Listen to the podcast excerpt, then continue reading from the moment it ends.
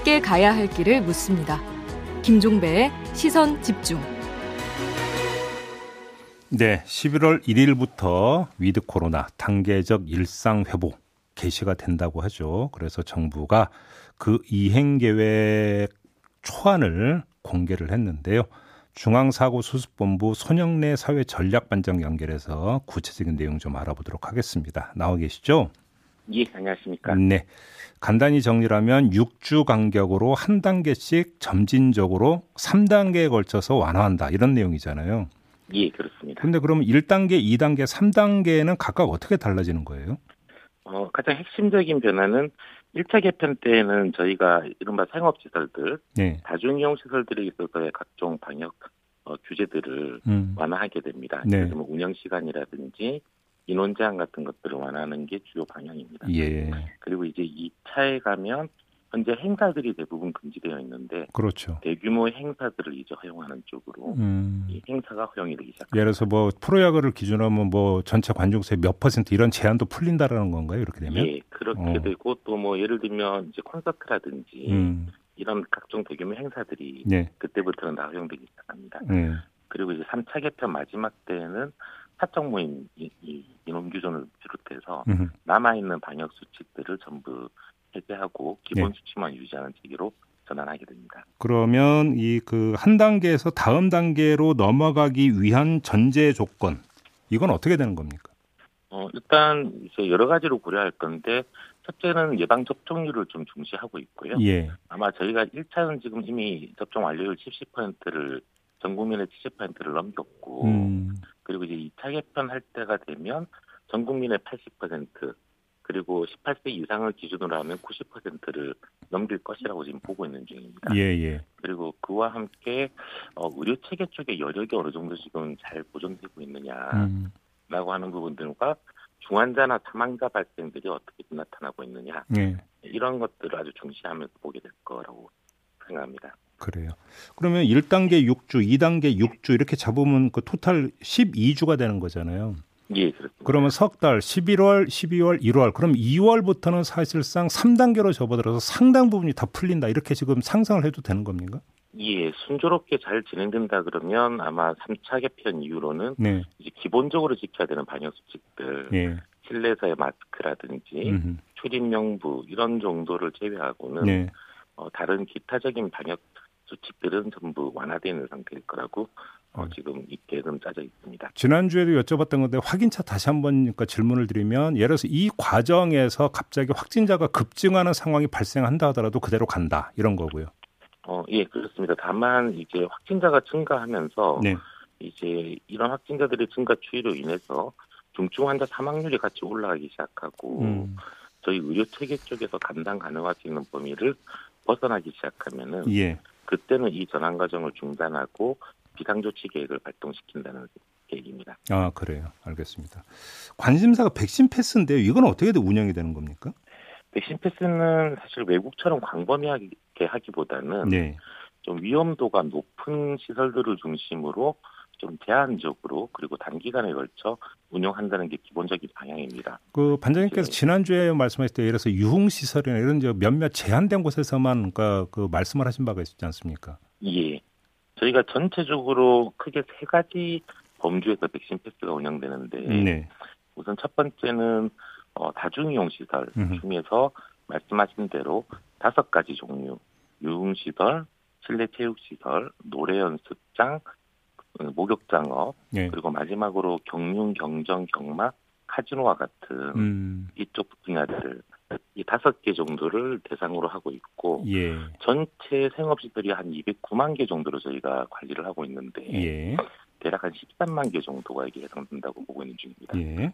그리고 두 번째는 이제 위험하신 분들, 감염 시 위험하신 분들이 있는 곳으로서 예를 들면 요양병원이나 음. 의료기관 혹은 뭐 중증 치매 관리 시설이라든지 장애인 시설 같은 곳들 이런 곳들이 이제 두 번째 범주에 속합니다. 네. 마지막 세 번째는 많은 사람이 모여서 치르는 행사들, 대규모 행사에 대해서 음. 이제 적용되기 시작합니다. 네. 이세 가지 범주를 어, 이 저희가 이른바 접종 증명, 음성 확인제 적용 대상으로 놓고 지금 실시를 하게 될 예정입니다. 근데 예를 들어서 뭐 그 유흥 시설이라든지 카지노라든지 이런 것은 어떤 일상생활을 영위하는 공간이라고 꼭 볼 이유는 없을 것 같으니까 예. 이런 데에서 백신 패스를 운영을 하는 것에는 뭐 별로 제가 볼 때는 사회적 논란거리는 안 될 것 같긴 한데요. 근데 예를 들어서 목욕탕이라든지 체육시설이라든지 뭐 이런 곳들이 있지 않습니까? 예. 이게 일상생활 영위 공간이라도 해석이 될 수가 있는 부분인데 예. 여기서 백신 패스가 운영이 되보니 이거 차별하냐 이런 이야기가 좀 따라붙을 수도 있지 않을까요? 근데 이게 차별 논쟁이 있을 수 있는 건 알지만 네. 사실 이제 이런 시설들이 그간 저희가 코로나19를 겪으면서 음. 어, 아무래도 시설들의 특성이 어, 밀폐된 실내에서 환기도 용이치가 않고 예. 또는 마스크 착용 자체가 원천적으로 어렵거나 음흠. 아니면 이 침방울 배출이 굉장히 많은 예. 활동을 하게 되면서 그간 여기서 집단 감염들이 상당히 많이 일어났던 좀 음. 위험도가 높은 시설들입니다. 네. 그래서 이런 시설들을 저희가 각종 방역 수칙들을 완화시키면서 음. 자유롭게 이용을 하기 위해서는 이 전환 과정에서 아무래도 좀 안전하게 완화시킬 필요가 있습니다. 그 이제 정부 발표는 음성 확인서를 제출하면 그러니까 또 이제 그뭐 사용할 수 있게 한다 이런 내용이 있잖아요. 예, 그런데 그렇습니다. 음성 확인서를 발급받는 절차라든지 과정이 까다롭고 번거로우면 또 사실은 이거는 또 문제가 있을 것 같은데 이건 어떻게 지금 운영이 되는 건가요? 음성 확인서는 지금도 어, 이, 이 선별진료소에 가서 검사를 받으시면 네. 문자 등으로 지금 통보가 되고 있는 중입니다. 음. 그래서 그런 체계를 이용해서 증명을 네. 할수 있도록 한다는 지금 두상이기 때문에 예. 발급 절차가 지금보다 까다로워지거나 그러진 않으시게 될 겁니다. 그 음성 확인서를 한번 발급받으면 유효 기간은 어떻게 되는 겁니까? 지금 48시간, 48시간 아. 플러스 알파 정도로 생각하고 있습니다. 이게 시간대를 딱딱 나누기는 용이치 않기 때문에 예. 발급 받으시면 48시간이 지난 그날 당일 하루까지는 다 유효하게 해서 너무 짧은 거 아닙니까, 반장님? 이게 이제 그 그 PCR 검사를 받았던 자체는 현재 코로나19가 감염되지 않았다는 걸 증명하는 건데. 그렇죠, 그렇죠. 이, 이 과학적인 효력 기간이 48시간 정도로 지금 간주되고 있습니다. 어, 그래요. 그래서 예, 대부분의 보편적인 국가에서 48시간을 지금 인정하고 있는 중입니다. 예, 그 물론 근데 백신 미 접종자 입장에서는 참으로 번거롭다. 그러면 이틀에 한 번씩이 된다는 이야기가 되는 건데. 예. 일단 음. 아마 좀 양해를 부탁드릴 부분들은 첫째 이 전환 과정 자체가 좀 안전해야지. 네. 이런 시설들을 어, 일상 회복으로 잘 전환시킬 수 있기 때문에 어, 좀 불가피한 조치라는 점과 네. 그다음 두 번째 이걸 항구적으로 계속 한다는 판단은 아니고 음. 이 전환에 걸리는 한 2, 3개월 정도 어느 정도 안전성 있게 어, 회, 일상으로 회복을 시키고 예. 그 이후에는 이 백신 패스 제도는 하나씩 세계되기 시작할 것입니다. 음. 따라서 좀 그런 측면을 좀 양해를 좀 해주십사라고 부탁드립니다. 알겠습니다. 이, 지금 이제 공개된 건 초안이잖아요. 그럼 이제 예, 최종 그렇습니다. 결정은 일상회복지원위원회에서 이루어지게 되는 겁니까? 예, 일단 그럼, 저희가 공, 공청회도 하고 여러 가지 지금 안들을 제시를 해놓은 상태이고 예. 어, 다양한 경로로 여러 의견들이 들어오고 있고 예. 저희도 또한 여론 반응을 같이 보고 있는 중입니다. 그러면 이 혹시 최종안이 채택되는 과정에서 초안에서 변경 여지가 있을 수 있는 게 뭐가 있을까요? 일단 여러 가지 의견들이 들어오고 있기 때문에 이제 오늘 일상회복지원회가 또 개최되는데 예. 그런 쟁점들을 위원회에서 이 논의하고 토의하면서 좀 쟁점들에 대해서 내용들을 음. 결정하게 될 것 같습니다. 그래요. 이제 뭐 다양한 부분에서 지금 의견들이나 음. 이런 어떤 건의들이 들어오고 있기 때문에 예, 예. 아마 내용이 최종적으로 결정될 때는 어, 어느 정도 폭의 변화가 있을 수도 있겠다는 판단입니다. 최종안은 언제쯤 나오게 됩니까 그러면? 어, 지금 금요일 날 저희가 이 중대본을 하면서 예. 확정을 시켜서 발표를 음, 할 예정입니다. 금요일에. 알겠습니다. 자, 오늘 말씀 여기까지 들을게요. 고맙습니다. 예, 감사합니다. 네, 지금까지 손영래 중앙사고수습본부 사회전략반장이었습니다. 날카롭게 묻고 객관적으로 묻고 한 번 더 묻습니다. 김종배의 시선 집중. 네. 지난 일요일이었죠. 신당 새로운 물결 발긴 대회가 열렸습니다. 아, 김동연 전 경제부총리가 이 새로운 물결을 이끌고 있는데요. 첫 번째 공약을 발표하기도 했죠. 공무원 개혁이었습니다. 아, 자, 김동연 전 경제부총리를 스튜디오로 직접 모셨는데요. 관련 이야기 좀 자세히 나눠보도록 하겠습니다. 어서 오세요. 네, 안녕하세요. 네. 오징어당도 검토를 했다.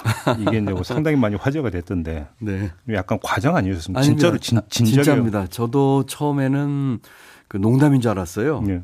당명을 정하는데 음. 마지막 끝까지 경험을 했던 또 저희 직원들이 네. 냈던 또 많은 분들이 또 공모를 했는데 네. 나왔던 명칭이 오징어당이었어요. 이 당명 채택됐으면 세계적으로 지명도로 있었을 것 같은데. 그래서 그래서 전 처음에는 농담인 줄 알고 네. 그 웃었는데 음. 정말 진지하게 끝까지 검토가 됐는데 지금의 우리 한국 사회가 음. 오징어 게임과 유사하다. 음. 있는 사람 가진 사람이 더 많은 것을 얻고 승자와 독식을 하고 또 죽어나가는 등장인물들 네. 지금의 어려움을 겪고 있는 많은 사람들하고 유사하다. 이래서 끝까지 어, 경험이 됐는데 음. 결국 새로운 물결로 됐고요. 그래서 제가 창준이 때 뭐 별칭으로 오징어 당이라 불러도 좋을 것 같다면서 어, 한번 또 다 같이 웃은 적이 있습니다. 네. 새로운 물결 왜 이 당명을 뭐 채택했는지는 뭐 굳이 안 여쭤봐도 될 것 같은데 근데 새로운 물결이 의미를 갖는 것은 앞 물결을 밀어낼 때만 의미가 있는 거 아니겠습니까? 그렇습니다. 밀어낼 자신 있으세요? 네, 그럼요. 밀어내야 됩니다. 밀어내지 않으면 네. 대한민국의 미래가 없습니다. 꼭 밀어내겠습니다. 알겠습니다. 어제 이제 공약 발표를 하셨는데요. 공약 내용 이전에 좀 먼저 여쭤보고 싶은 게 공약 발표를 하는 곳이 기자회견장이 아니라 백브리핑장에서 하셨다고 하던데 뭐 사연이 있었습니다. 네, 사연이 있었습니다. 처음에는 네. 그 기자회견장에서 하는 줄 알고 갔는데 네. 뭐 거기서 쫓겨났죠. 왜 쫓겨났었어요? 어, 그 무소속 대통령 후보 네. 원내 정당이 아닌 그 후보는 음. 거기 설 수가 없답니다. 그게 기자회견이 그냥 기자회견장 그 국회의원이 주소라면 거기 설, 서던데. 그래도 안 된다고 합니다. 그래도? 그래도 안 된답니다. 예. 그러면서 지금 다시 말씀드리면 민주당 국민의힘 후보가 이제 한 분씩 나온다고 치고 예. 심상정 안철수 후보가 나오고 제가 있다면 다섯 명인데 예. 저만 그 자리에 이제 서지를 못하는 것이죠. 어, 예. 예. 그러니까 이제 무소속으로 원내 정당이 아닌 후보는 음. 어, 설 수가 없다. 해서 거기서 쓰질 못하고 쫓겨나서 그 복도에 있는 그 백브리평장에서 음. 어, 육성으로 그 마이크도 없이 마이크도 없이 예. 제가 늘 그 우리 정치판이 어 대한민국 어 기득권 카르텔의 전형적인 모습을 갖고 있다. 진입 장벽이 가장 높은 시장이 정치 시장이다는 얘기를 네. 했는데 바로 그 실감을 그 몸으로 했습니다. 근데 부총님 그 죄송한 말씀이지만 이런 그 서름을 앞으로 계속 겪으실 수도 있어요. 예를 들어서 이제 그 이제 본선 시작이 되고 TV 선거 토론이 있게 되는데 일정 요건을 달성을 못하시면 초청 대상에서 배제되는 거 알고 계시죠? 네, 알고 있습니다. 이게 잘못하면 시작일 수도 있는데요. 이런 일이 다시 반복 안 될 거라고 자신하십니까? 어, 제 그 소통관 국회 기자회견장에서 그 서지 못하고 쫓겨난 건 전 잘됐다고 생각을 합니다. 제가 몸으로 이 얼마나 이 정치권의 이 진입 장벽이 높은지 네.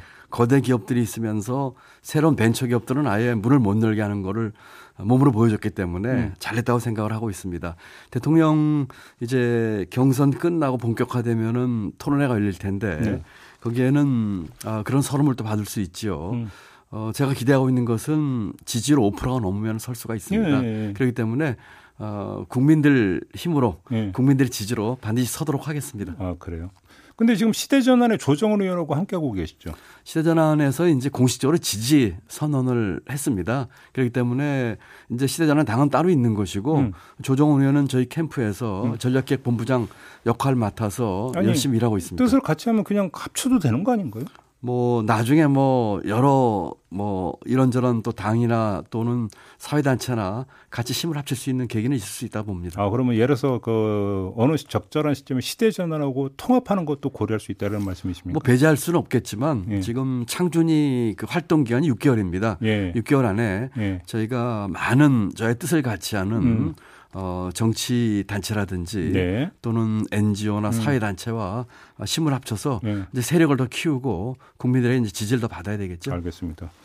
1호 공약으로 공무원 개혁을 내세워서 정년제 없애고 5급 행시 없애겠다. 이런 거잖아요. 그렇습니다. 근데 지금 부총님도 행정고시 출신 아니신가요? 네, 저도 행정고시 출신입니다.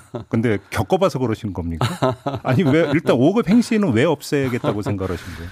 공무원 철밥통을 깨기 위한 것이죠. 음. 어, 제가 그 대한민국 금기 깨기 이야기하면서 네.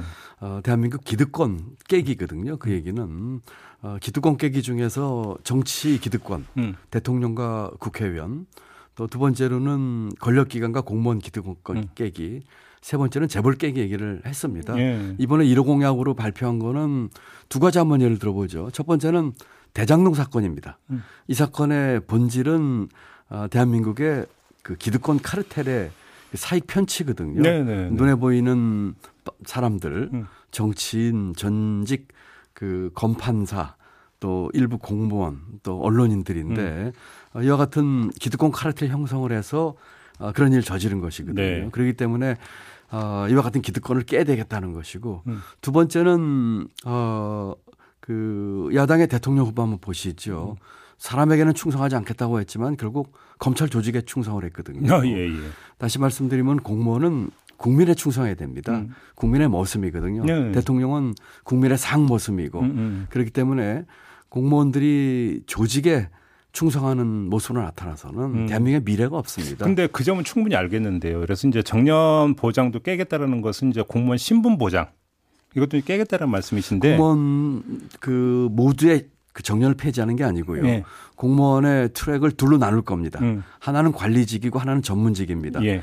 관리직에 정년을 폐지하겠다는 것입니다. 근데 관... 제가 질문을 드리고자 하는 부분은 공무원의 어떤 신분이 보장이 된 취지 중에는 공무원이 하는 일 때문에 정치에 휘둘리기 가장 쉽고 그런데 신분 보장이 안 된 상태에서는 공무원들이 소신껏 일할 수 없다라고 하는 문제의식이 바탕에 깔려 있는 그렇습니다. 거잖아요. 예. 그러니까 그걸 이제 철밥통이라고 부정적으로 바라볼 측면도 있겠지만 정반대에서는 그런 측면도 사실은 그 놓쳐서는 안 되는 부분인데 정년제를 폐지해 버리면 네네.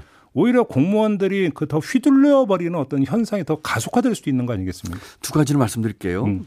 첫 번째로는 정년이 보장되는 어, 전문직 출액은 음. 공무원 정원의 80%가 넘을 겁니다. 음. 음. 대다수의 공무원은 어, 지금 앵커께서 말씀하신 것처럼 정치적 중립성과 직업 안정성을 음. 보장합니다. 음. 20%인 음. 미만인 음. 관리직, 음. 다시 말씀드리면 중앙부처 이제 국장 이상 정도의 이제 높으신 고위직이 분들. 되겠죠. 예, 예. 이런 분들은 어, 자기가 이제 트랙을 정하면서 음.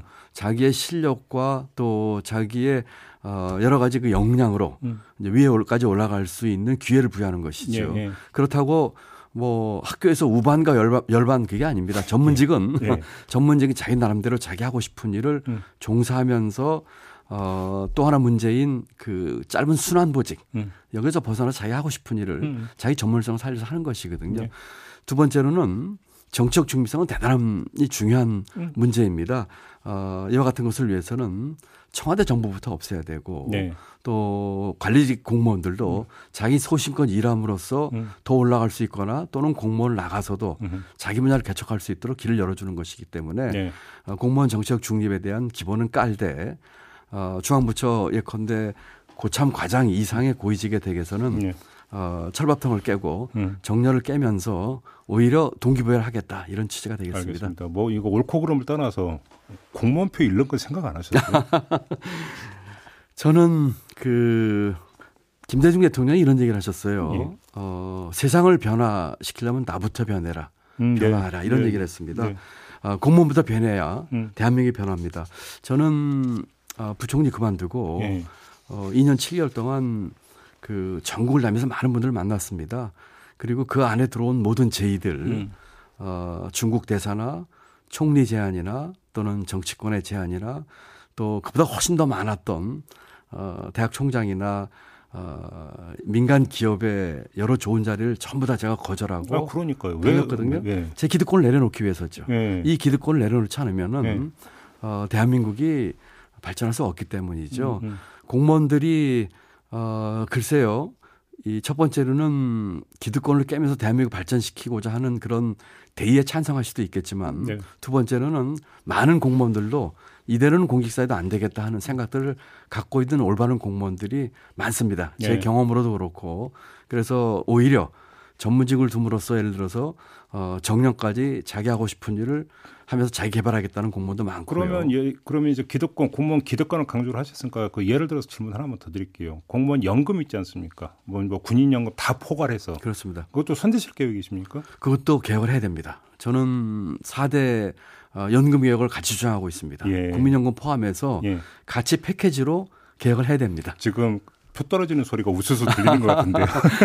두 가지라니까요. 첫 번째로는 음. 공무원 중에서도 생각을 같이 하는 분들이 많다는 거. 생각보다 어. 공무원들 수준이 높습니다. 그래요? 음. 두 번째로는 대다수 국민들은 지지하실 겁니다. 표 올라간 소리가 우르르 들리지 아, 않습니까? 대신, 아, 국민들이? 어, 네. 아, 예, 그렇게 되는 거군요. 네, 그렇습니다. 근데 그 솔직히 말씀드려서 지금 이른바 제3지대는 별로 지금 그 조명이 안 되고 있고 공간이 넓어지지도 않고 있습니다. 요번 대선의 특성이 양 진영, 진영 대결 양상이 더 뚜렷해지고 있는 건데 공간이 지금 열릴 거라고 보십니까? 네, 저는 시간... 열릴 거라고 봅니다. 9월에는 어, 여당의 달이었고요. 네. 10월은 야당의 달입니다. 경선 음. 때문에. 음, 음. 이제 11월 초에 어, 야당 경선이 끝나게 되면 딱 두 분이 남게 되겠죠. 그렇죠, 그렇죠. 이제는 구도가 조금 더 분명해지는 것이고 네. 그러면 이제 제3의 물결 내 시간이 11월 올 거라고 보고요. 쉽게 하면 이런 계산법이십니까? 혹시 여야의 유력 후보들에 보면은 비호감도가 상당히 높은데 그렇게 비호감도가 높은 후보가 후보로 확정이 되어 버리면 갈 곳 없는 표들이 상당히 많이 나올 것이다. 그거를 그, 흡수한다 이런 계산이십니까? 그것도 그 맞는 말씀이고요. 네. 지금 어 양당의 유력 후보들이 정치 혐오를 넘어서 후보 혐오를 지금 보일 정도로까지 그 네가티브 흠집 내기와 또 대한민국에 대한 미래 제시나 음. 정책 제안 대안 제시는 없거든요. 네. 이렇기 때문에 경선 구도가 끝나게 되면 어 국민들이 보시기에 어, 누가 대한민국을 정말 앞으로 끌고 나갈 수 있을지에 음. 대한 생각을 하게 되실 거고 또 그러다 보니까 지금 여야 후보들을 지지하는 숫자에 합친 숫자에 버금되는 정도의 부동층과 유동층이 있습니다. 네네. 2030 세대나 음음. 또 중도층이 있기 때문에 어, 충분히 그 공간이 넓어지리라고 보고 있고 거기서 김종인 전 비대위원장이 함께 할 거라고 혹시 생각하십니까? 뭐 함께 글쎄요 그분은 지금 당적을 국민의 힘을 갖고 계십니다. 음. 그렇기 때문에 나름대로 또 어, 제약이 있으시겠죠. 그렇지만 지난번 창준이 때 오셔가지고 음. 여러 가지 얘기하신 중에 저를 그 일론 머스크에 비유를 했어요. 그러면 몸은 국힘에 있지만 마음은 김동연한테 있다 이런 겁니까 정리하면? 글쎄요, 뭐 늘 사실은 뭐 그날도 얘기하셨지만 제게 정치와 대권 출마를 권유를 하신 분이시고요. 네. 그 중에 한 분이시고요. 또 그 테슬라 일론 머스크를 얘기를 하면서 처음에 전기 자동차 얘기했을 적에 대형 자동차 회사들이 무시하고 거들떠도 안 봤는데 음. 지금은 다 따라서 하고 있다는 얘기를 하셨습니다. 아마 제가 일론 머스크가 되고 거대 양당을 거대 자동차 회사로 비유하신 게 아닐까 싶습니다. 알겠습니다. 시간이 다 돼서 짧게 네. 혹시 안철수 대표하고 만날 계획 그 구체적으로 좀 뭐 계획 오가고 있는 게 있습니까? 뭐 아직 없습니다. 없습니다. 지난번에 전화 통화만 했었고요. 음. 그렇지만 뭐 이 정치권의 그 정치 공학으로 할 생각은 없고요. 네, 어떤 생각을 갖고 뜻이 같은지를 뭐볼 기회는 있겠죠. 알겠습니다. 시간이 다 돼서 여기서 마무리해야겠네요. 아, 너무 고맙습니다. 네, 네, 감사합니다. 지금까지 김동연 전 경제부총리와 함께했습니다. 네, 시선 집중 2부 마무리하고 8시 3부로 이어가겠습니다. 3부에서는 박수현 청와대 국민소통수석과의 인터뷰가 예정이 되어 있습니다. 잠시만요.